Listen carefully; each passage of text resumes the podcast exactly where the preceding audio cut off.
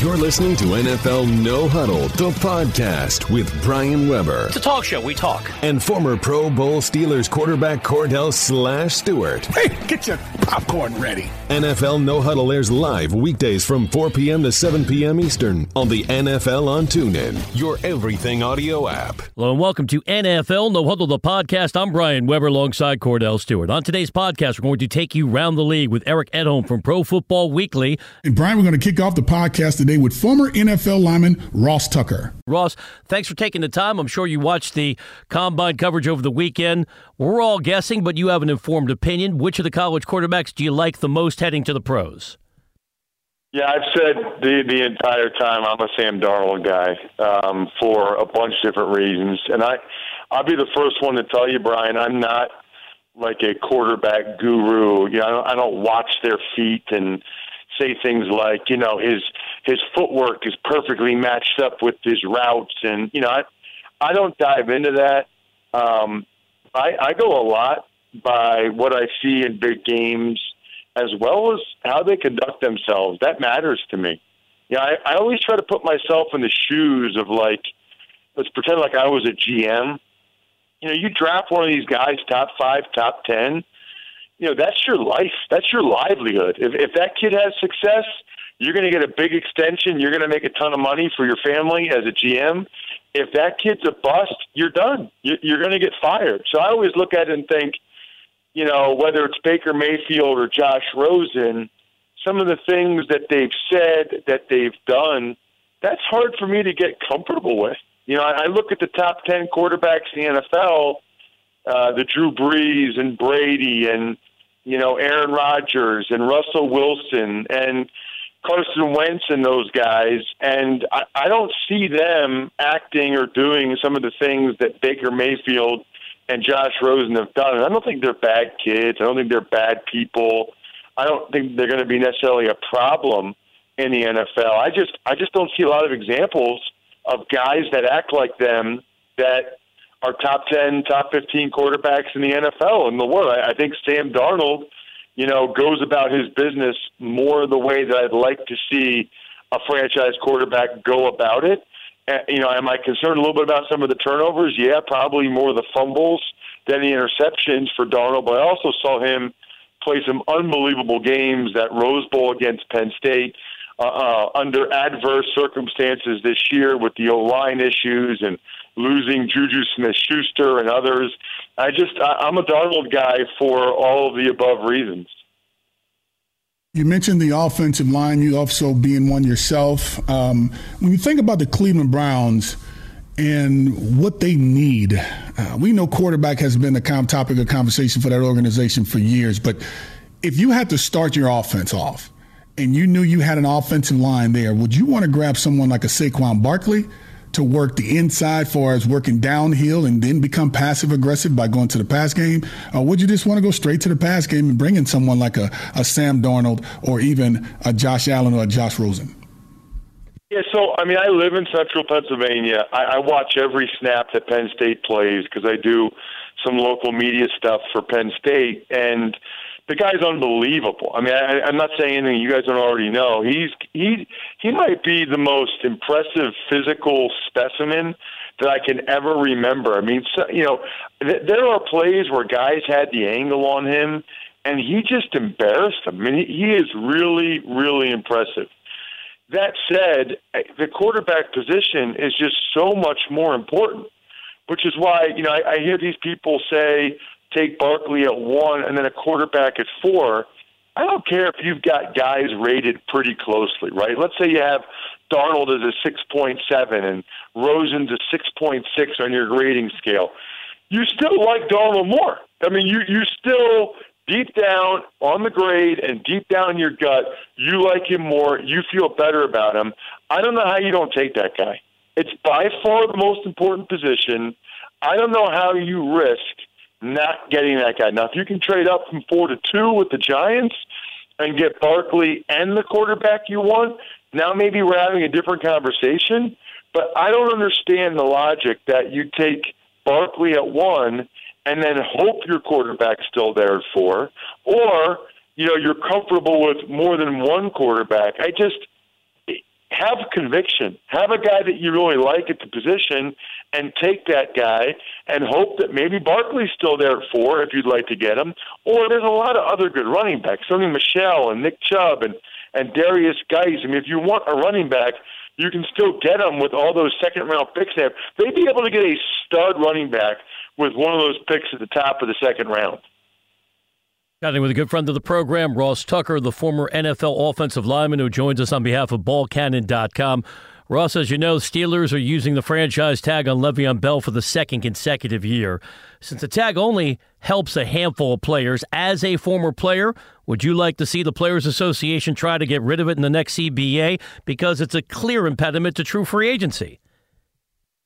Yeah, well, and I would tell you what I would want them to get rid of even before that, Brian, and that's compensatory picks. Are you kidding me? Who who invented compensatory picks? Why should a team be rewarded for not re-signing one of their own guys? You know, some of these teams when they're deciding whether or not to sign a guy or not, they're like, "Yeah, we like him, but at that price, plus if we let him go, we'll get a third round compensatory pick." That's a joke to me. I, I actually think that the compensatory picks are more of an impediment to the, the the guys getting as much money as they should than the tag. I don't like the tag. I mean, there's no other aspect of life where you have a tag like that.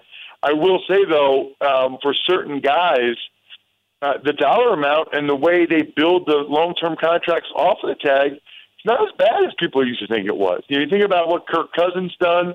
I mean, Le'Veon Bell last year, because the tag is now averaged over the previous five years, he got 12.12 million last year.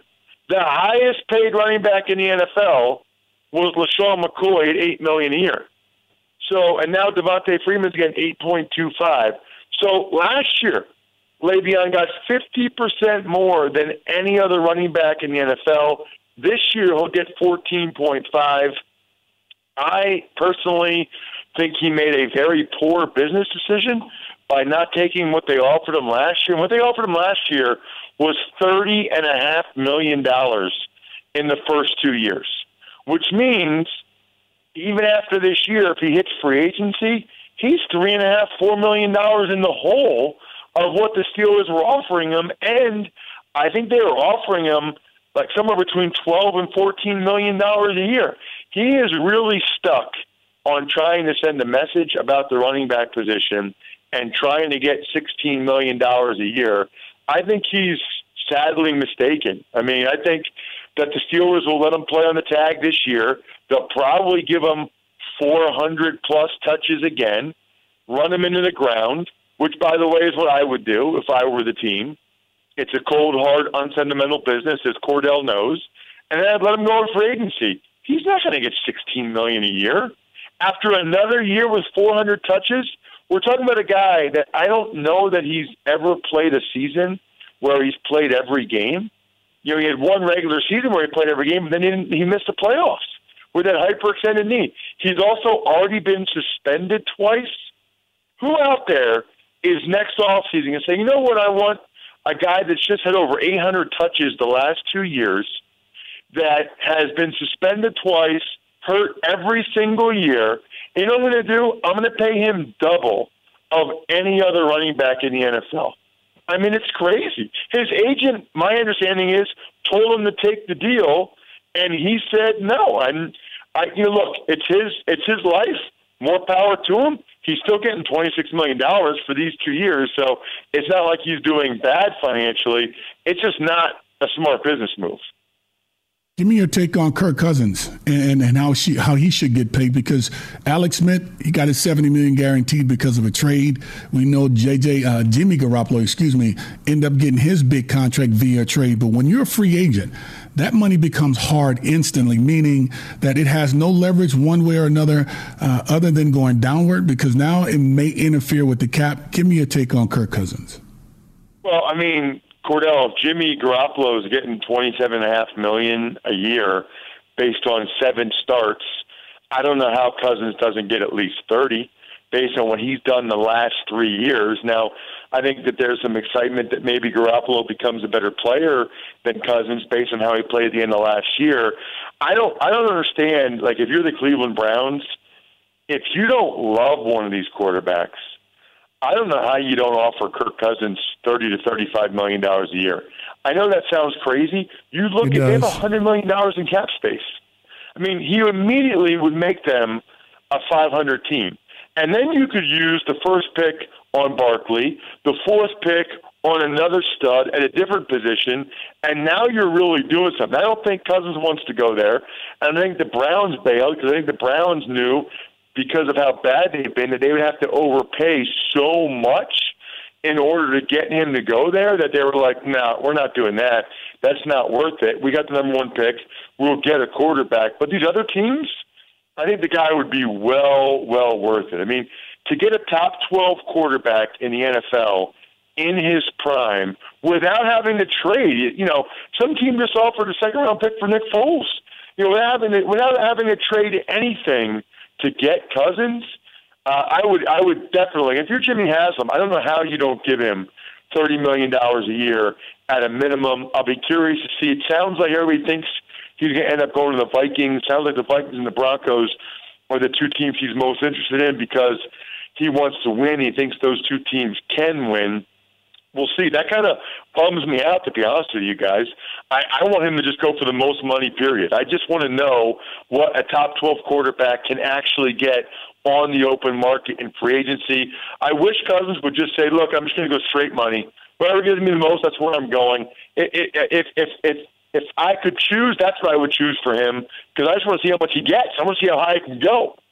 Great cash me, Ross. Let's wrap it up with ballcannon.com. What will our listeners experience when they check out the website? Well, so I've talked to you guys about this before. It's like a jugs machine that you can actually have for your kids in your backyard or your driveway. You can change the launch angle for like a punt or a line drive. You can change the speed. You know, when I'm with teenagers, I crank it up. When I'm with my six year old and four year old, I crank it way down. There's a delay feature so you can even launch the footballs to yourself, which is amazing. Not even a jugs machine has that. So, what I tell people is if you've got a son between five and 15, I promise you this is the best gift you will give them in a long, long time. And they'll play with it for years. They'll love it. And all the neighbors will come over and play with it. And they'll actually get them off their phone and social media and video games. Ballcannon.com. Ross, great information as always. We appreciate the insights. Thanks for joining us again today on the NFL on TuneIn. Absolutely. Always, guys. Great talking with you guys. See ya. You're listening to NFL No Huddle, the podcast, and we'll be right back with more after this. A year into Donald Trump's presidency, we still don't have answers to basic questions about how his family business works. Like, who are their business partners? Or is the business benefiting from his administration? Is Trump acting on behalf of the country or his company? Trump Inc. is a podcast from WNYC Studios and ProPublica where we dig deep and ask questions about President Trump's family business. We're looking for answers, and you can help. Listen to Trump Inc. today on TuneIn. Welcome back to NFL No Huddle, the podcast. Here are your hosts, Brian Weber and Kordell Stewart. Let's talk Saquon Barkley. Continue on the path to the draft with a great friend of the NFL on TuneIn, our draft analyst last year in Philadelphia, Dan Shonka from ourlads.com. Dan, always a pleasure. Thanks for coming back on the show. I've not had a chance to look at your overall rankings. Where do you slot Saquon Barkley? Is there a chance he's the best player in this entire draft? Absolutely, Brian. Great being back with you and Kordell also. And uh, no, I tell you what, Saquon Barkley has been our top guy since last summer, evaluating the films and things like that after the 2017 draft, and he's done nothing to uh, slide backwards. And I mean, this guy is a lethal weapon. I mean, he's not only a running back, and you know, you hear scuttlebutt out there, people saying, "Well, you know, should you really take a running back at one?" Well, this guy is a weapon catching the ball, running the ball. He can do it all. He, you know, he can return if you want him to return kickoffs, which you wouldn't do once he's picked uh, first in the draft. I don't believe, but he's a tremendous running back, a great person, and um, a guy that's really going to help a team out next year. Do you think he's worthy of the number one spot, considering that the Cleveland Browns have the one spot and also the four, to where he's so dynamic? You grab him first and get one of the quarterbacks because none of those guys really stuck out like a sore thumb to say we need to grab this quarterback first.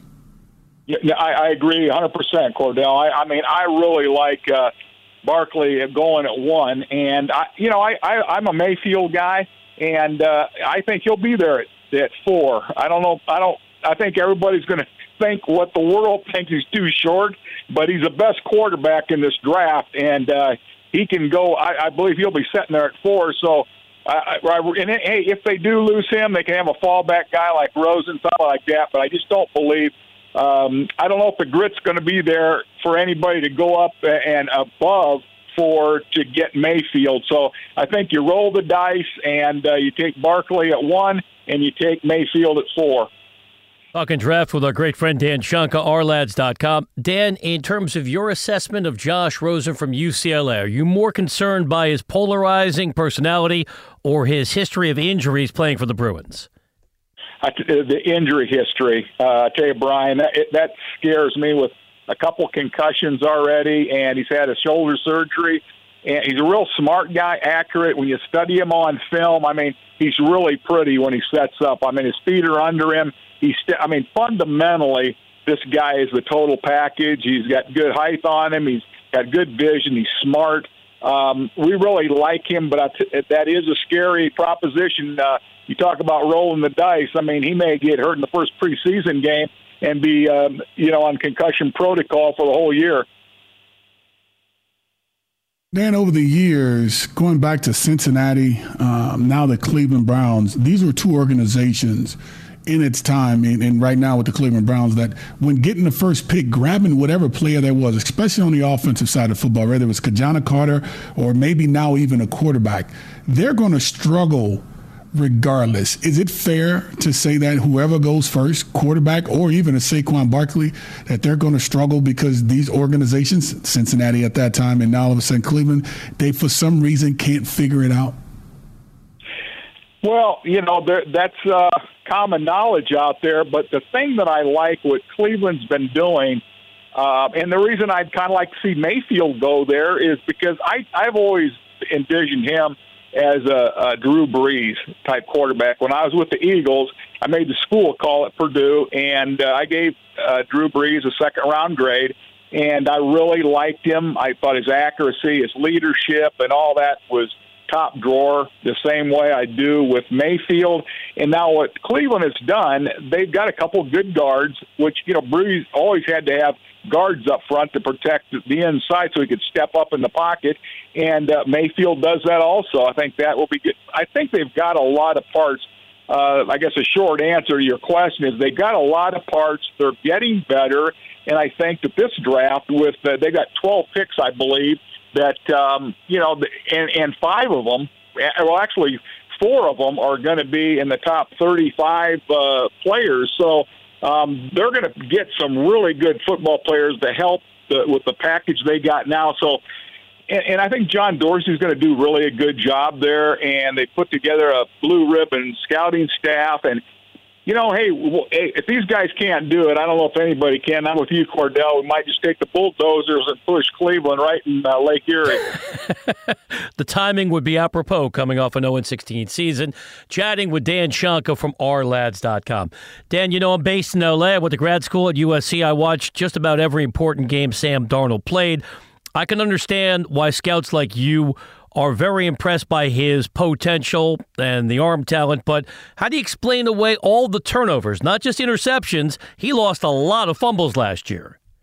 He did, and and that's a very good point, Brian. I mean, here's a guy that had 37 turnovers in 26 games.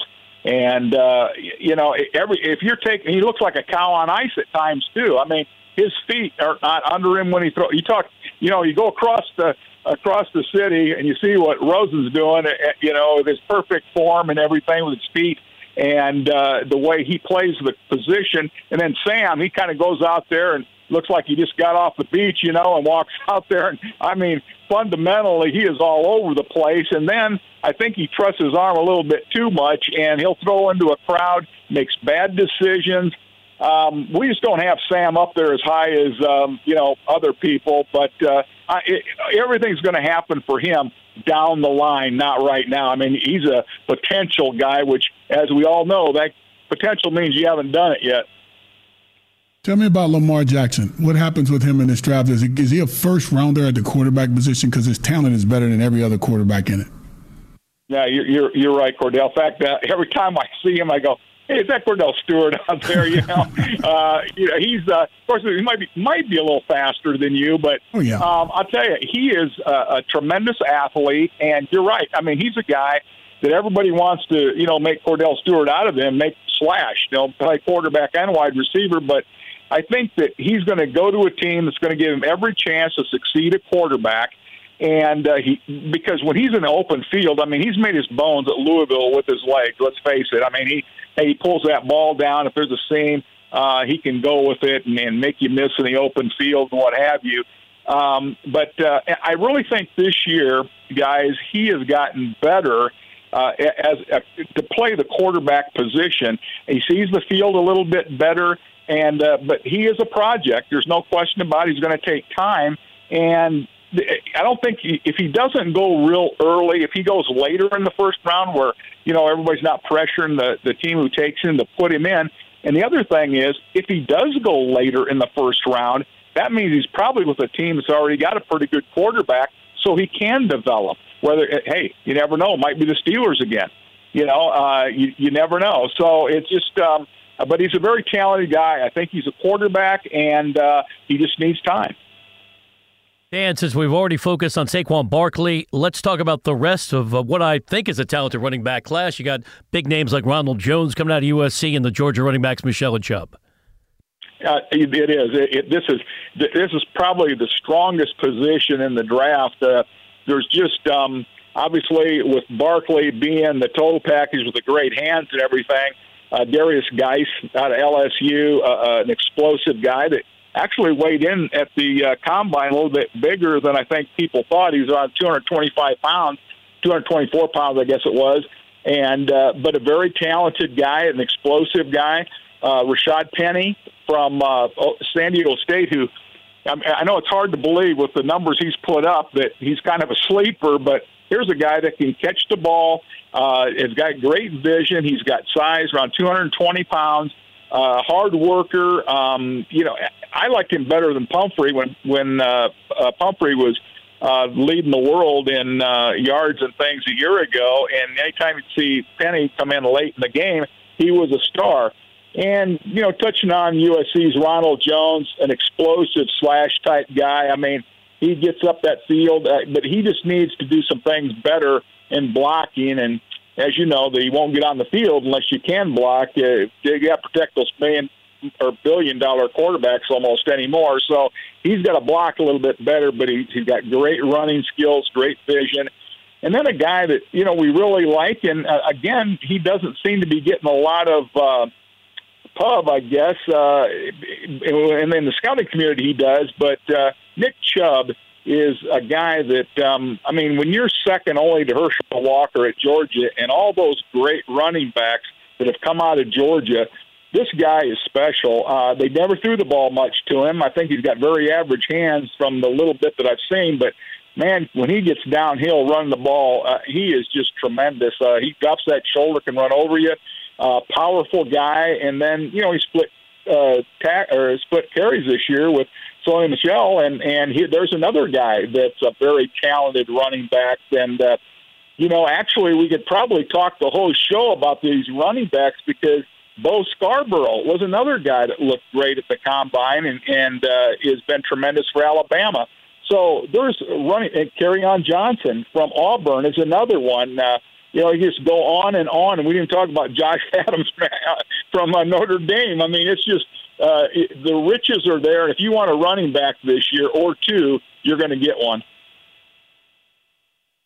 What about this kid, Shaquem Griffin, linebacker out of US, uh, UCF, excuse me, who ran a 4.38 and a 40. He caught the ball really well. He gave you 20 uh, on the on the bench. He gave you 20 reps with the 225. Give me your conversation what you think of what he can do in the National Football League, considering he doesn't have his left hand. Yeah, uh, Kordell. I, here, I think first of all, he's going to be a core special team player. Um, he can line up anywhere, and he's going to cause serious damage on special teams because he uh, he's just an explosive guy. He's got great burst. He'll light you up. Uh, he's got a lot of courage. Um, you know, I think that's where his first spot will be, and then whoever drafts him, they're going to have a plan for him. And uh, I think his best, he's going to have to go to a team that blitzes the ball or blitzes a lot because what he can do, he really is explosive off the edge. Say you widen him out in a nine technique, which is you know widen out that uh, the offensive tackle get a little wider and then come off that edge because what he can do on plays away he can run them down from behind across that line of scrimmage and just run them down from behind. I mean, he's he's like a cheetah chasing a gazelle. You know, I mean, he's just his his speed is so evident on film. And then what he did the other day was just confirmed everybody's suspicions how fast he really is. So he did a great job uh, there. And then, you know, you can line him up as a weak side, outside linebacker, loop him inside, going through the A gaps. So somebody that really blitzes a lot, they've got to take advantage of him. And um, I think that that's the thing that um, – now, if you're going to ask him to sit there and you know lock out, shiver, and and this and that, he's not going to be able to do that because you're going to get engulfed by those big uh, offensive tackles and things. But as a weapon that you can use on your team, okay, on special teams, he's going to be dynamic, and then use him as a blitzer. And he, I'll tell you, he can drop into coverage. He can man up on people. He can run with any backs that are coming out of the backfield. Uh, he's on on wheel routes and things like that. He does a great job there. So, uh, I mean, I think it's all ahead of him. It's going to take a defensive coordinator to say, hey, this is what we're going to do with the guy, and he's going to be in a lot of sub packages, and I think that uh, he's going to have a, a really good NFL career. Dan, always a pleasure. Thanks so much for coming back on the show. Look forward to chatting with you again as we continue on the path to the draft. You bet you guys. Hey, thanks a million. You're listening to NFL No Huddle, the podcast, and we'll be right back with more after this. TuneIn has what you need and when you want it when on the run and on the go, covering all musical needs.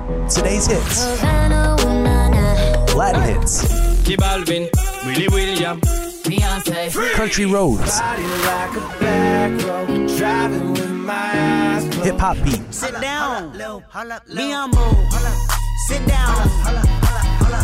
supporting artists and the music they make. Exclusively on TuneIn. Welcome back to NFL No Huddle, the podcast. Here are your hosts, Brian Weber and Kordell Stewart. As we close out NFL No Huddle, the podcast, let's take you across the league with Eric Edholm from Pro Football Weekly. Eric, thanks for taking the time. The notion of value is a tricky proposition. We can talk supply and demand or just the concept that a quarterback of the stature, however you see Kirk Cousins, rarely gets this far along in terms of being unrestricted free agent. That said, it was a long-winded preface. We know the Vikings have a complete roster. Can you envision them really paying Kirk Cousins $30 million a season? Yeah, it's a great question. Um, and, and obviously, like you said, this is a, this is a unique situation. And that's what, you know, Rick Spielman, the GM, uh, talked about at the Combine was, you know, even though he's used that line before – I don't know. I think he's really a unicorn. I mean, I really think that we've never seen a, a sub 30 year old quarterback, you know, in the prime of his career who's hit free agency, you know, unshackled. So, yeah, I mean, I, I really believe that, that that's why the Vikings are going to make a play for him. Um, but then you hear Mike Zimmer talk about, hey, we built this defense up and we've done it in a certain way where, you know, if we can't re sign uh, Eric Kendricks, if we can't re-sign Anthony Barr, if we're going to lose other guys, if we can't re-sign Stefon Diggs after next year, we got problems. So we built this team a certain way, and, and now we're kind of mortgaging that future a little bit with a quarterback. So there's a fine line there that, that has to be sort of balanced with them. Yeah, and when you when you thinking about that fine line with the quarterback, he's also a, at best a middle of the pack quarterback, in my opinion, too, as well.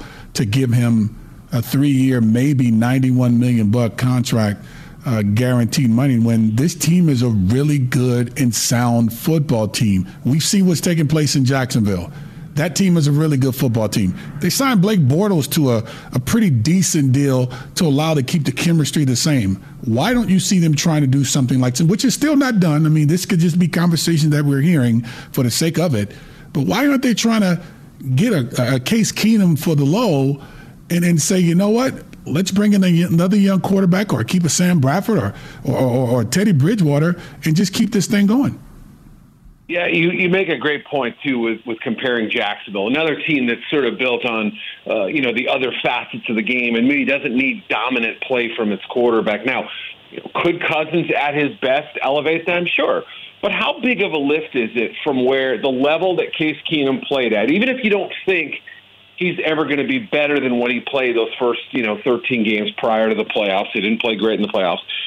Is Cousins going to be that dramatically better?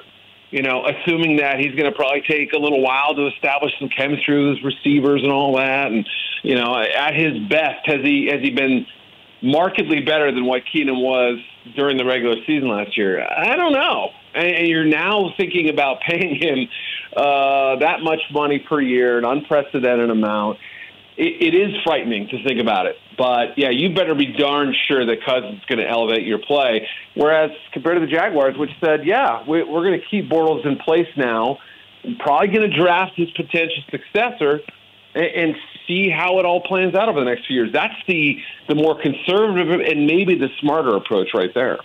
Taking you around the league with Eric Edholm from Pro Football Weekly. Let's connect the dots. If the dominoes start falling with Cousins going to Minnesota, what do you think the market would look like for Case Keenum? Is he a starter again, or does he have to compete for a gig on another team? Yeah, I think he's gonna he's gonna get paid like a starter for sure, and obviously he'll have to match you know sort of the level of play that he that he did last season when he stepped in you know, remember he had no market last year. He was somebody that you know was moving on to his third team in a four-year span, and uh, we we've come a long way in, in the last sort of eight months or whatever. Um, you know, if a team like Denver, for instance, projects him to be there, I still think they're going to have to make other arrangements at quarterback. I don't think Paxton Lynch truly is in their future very much at this point. Trevor Siemian is a, a trade or release candidate, wouldn't be getting much in return if they did. I think Chad Kelly stays. So, okay, you got another young quarterback with no real experience on his hands, too. But I wouldn't be shocked if they, they take other measures as well. You, you get Keenum, you have Kelly, and then maybe one more. So that's the kind of option. And then you start thinking about, okay, what's the trickle down effect with the Jets, the Arizona Cardinals, the other teams out there looking for quarterbacks? And I, I don't know that we've ever had this kind of Jenga puzzle before with as many veteran quarterbacks plus draft options as well. Uh, you know, completing the uh, the picture here. Eric, when it comes down to, to teams in the National Football League determining how they pay their running backs, you know, the thirty the thirty year old number that number is an ugly number for, for players mm-hmm. and also for teams. Le'Veon Bell right now is 26 years of age. He's gotten a four, he's obviously been tagged with a, a $14.5 million franchise tag. How would you pay him knowing that you he for sure has a quality two years left of the next four years? Let's just hypothetically say that's the case. Would you would you say a, a four year deal with, with, with two years guaranteed money, giving him the average of the 14 or 15 million bucks a year and guaranteeing those two years and let the third year be the option year to by then there's still some value in him and maybe be able to either restructure, which I doubt they do, or just trade him off and get some value from him, send him somewhere like Miami, San Diego, say somewhere like the uh, Arizona Cardinals, which we know a lot of uh, uh, long in the tooth running backs have a tendency to go there. Yeah, yeah, that's absolutely an option for the Steelers, and, and they have to do something too. I mean, obviously their their cap is not in great shape right now. You know, with with Bell taking up such a big percentage of it, you know, eight percent of their cap or whatever it is, uh, being allotted to one running back. You don't see any other teams that have that kind of financial situation right now. Ben takes up a big chunk. Antonio Brown signed a new deal last year, so he takes up a, a chunk as well. So those three players are, are kind of hijacking the, the cap a little bit. As great as they are, that's that's sort of the hand they've dealt themselves. Exclusive tag two years in a row. And so, right, if you factor in last year, the one year tender, $12.1 million, and let's just say, for argument's sake, that he does sign the tender, I don't think he will, but you're talking about almost $27 million paid out to Bell last year plus this year. That's an unfathomable number for a running back. You just don't see it anywhere else. So, yeah, in the Steelers' minds, they'd love to bring that year one number down, still give him the guaranteed money. Hey, we want to pay you, but we just can't afford to do it this year all at once. You know, they don't want him to sign the tender, and Bell doesn't want to sign it. So I suspect that the only escape route is to find that that middle ground. And he's asking for a lot because of what he does on the field as a runner, as a receiver, as a game changer. So, you know, I can understand both sides of the equation there. Eric, let's refresh the collective mind of the audience as to how the Steelers got into this jam because Le'Veon Bell didn't help himself with multiple suspensions. I'm not going to blame him for the injuries, but then the knock becomes on the player you're injury prone. Still, last year, I know I wasn't thrilled about the franchise tender. He actually was available for all 16 games. So why do you think the Steelers wouldn't be inclined to try to make him happier and go the multi year route? Yeah, I think they have a number in mind that's a lot different. I just think they're sitting there saying, look around the league and try to find me a running back who, who makes what Bell is asking for. And Bell's people are saying, that's fine, but look around the league and find a, a back who's as good as Bell. I mean, you could make that argument too. So, you know, that's got to be the negotiating con, you know, context from Bell's side. And, and the Steelers have to sit there and say, look, yes, we need you, but we also have to pay Roethlisberger. You know, we also have to pay Antonio Brown. We also have to pay Cam Heyward and and, and Pouncey and then Joe Haden. I think hits for oh, almost twelve million dollars this year. So unless they can kind of fix things financially, you know, Ryan Shazier's not going to play this year. They obviously have to, you know, think about replacing him as well. Mike Mitchell could be possible, you know, cap casualty. You don't want to do that. But in order to keep these guys, there's there's something they have to do because right now they're in the red by eight plus million dollars or whatever that number is. So, yeah, I think the Steelers are willing to come up a little bit, and I think they have come up. I just don't know if they're going to get to where Bell hopes they'll get, uh, and that's that's why it's going to be so fascinating to see it play out from now till you know July 16th. Eric, when you look at the, the numbers that are potentially going to take place for Kirk Cousins, you look at a number that's that's already out there for Jimmy Garoppolo, Matthew Stafford, uh, Derek Carr. You have two of the game's elite quarterbacks that are somewhat dangling in the air right now. That's Drew Brees, as far as the new deal is concerned, and also Aaron Rodgers. If Kate, if Kirk Cousins can get a three-year deal, allegedly, 91 of it guaranteed, all of that money guaranteed, what are we going to see from these two guys?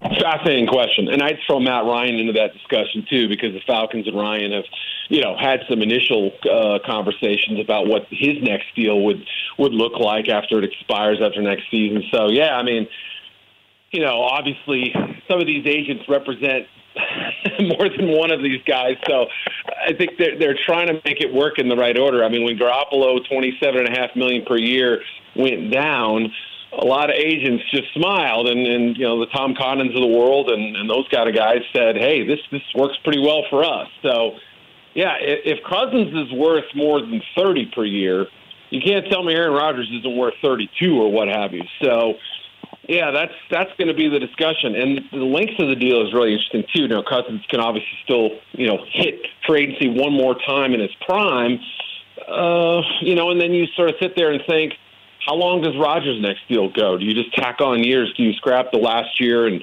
and, do something else completely new? So they'll use Matthew Stafford's contract. They'll use Garoppolo's deal. They'll use Cousins' contract whenever he signs and It sounds like it may not be in the first, you know, 48 hours of free agency. He may visit multiple teams and legitimately have interest in multiple teams. So that's why I think some of these deals have to wait. Even though there were some reports that Rodgers and the Packers might be close – I think it's smart for them to wait and see how all the you know all the dust settles and see what these guys are going to end up earning. Eric, as always, we appreciate the information. Thanks for joining us again today on the NFL on TuneIn. Good hearing from you guys. Thanks. Thank you for listening to NFL No Huddle, the podcast on iTunes with Brian Weber and Kordell Stewart. Listen live weekdays from 4 p.m. to 7 p.m. Eastern by downloading the TuneIn app and searching NFL No Huddle. The National Football League is on TuneIn, your everything audio app.